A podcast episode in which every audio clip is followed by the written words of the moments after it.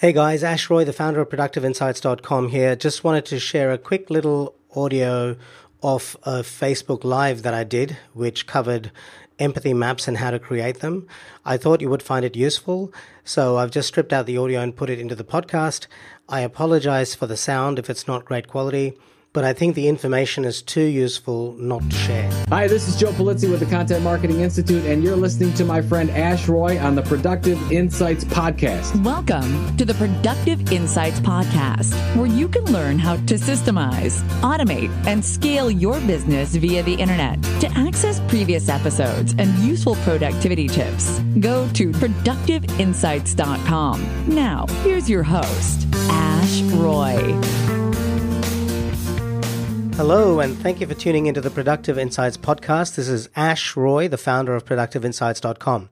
Now, in the previous episode, episode 116, Brian Clark and I talked about how to humanize your content. We talked about a few tools, including empathy maps and creation of avatars, which will help you to achieve this.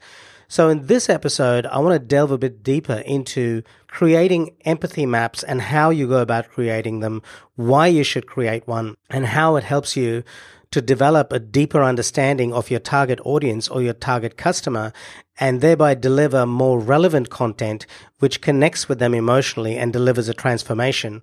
Or if you're producing products or delivering services, you create products and services that are more targeted to solving your customers' problems and meeting them where they are on their journey. So let's talk about empathy maps.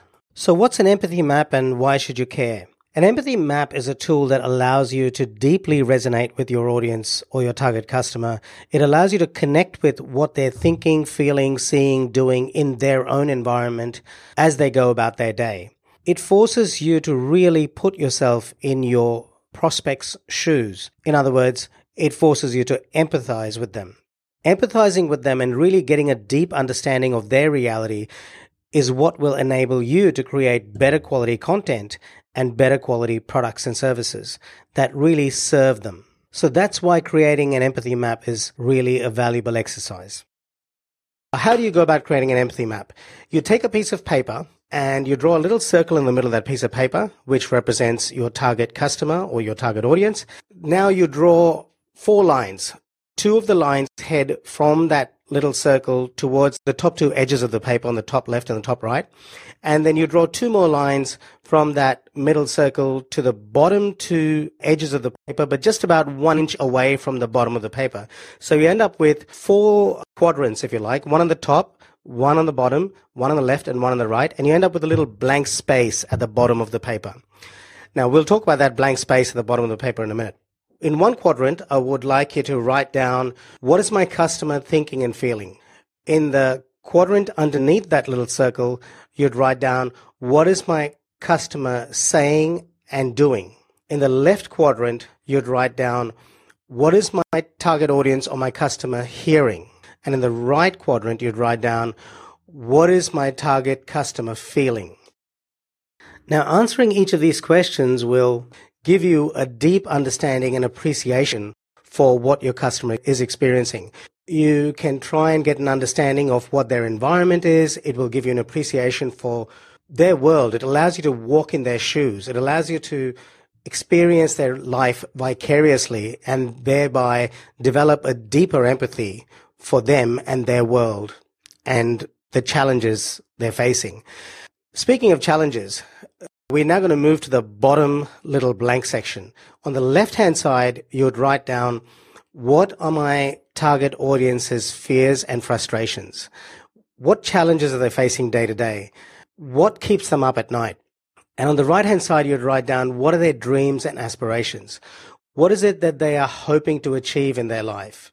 And now you start to get a picture of what their world looks like, you will start to get a deeper appreciation for what content they're looking to consume. What content you can create that would deliver a transformation, a meaningful transformation in their lives. You will be able to understand what products to create to solve their problems. Now, another useful way of using empathy maps is to actually use the same process, except do it with the customer using your product. So you would ask yourself the questions, what is my customer thinking and feeling while using my product? What is my target audience saying and doing while consuming my content?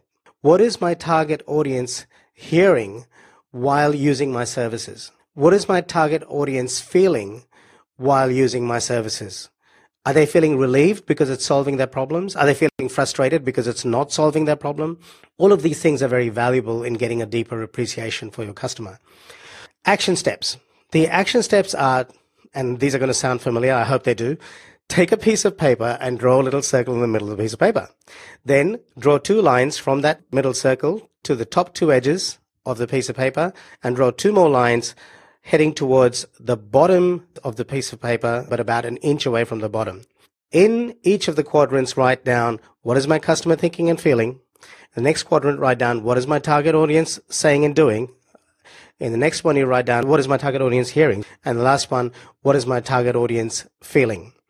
Obviously, you'd replace the word customer or target audience or whatever, depending on whether you're trying to talk to an audience or whether you're trying to talk to your customer.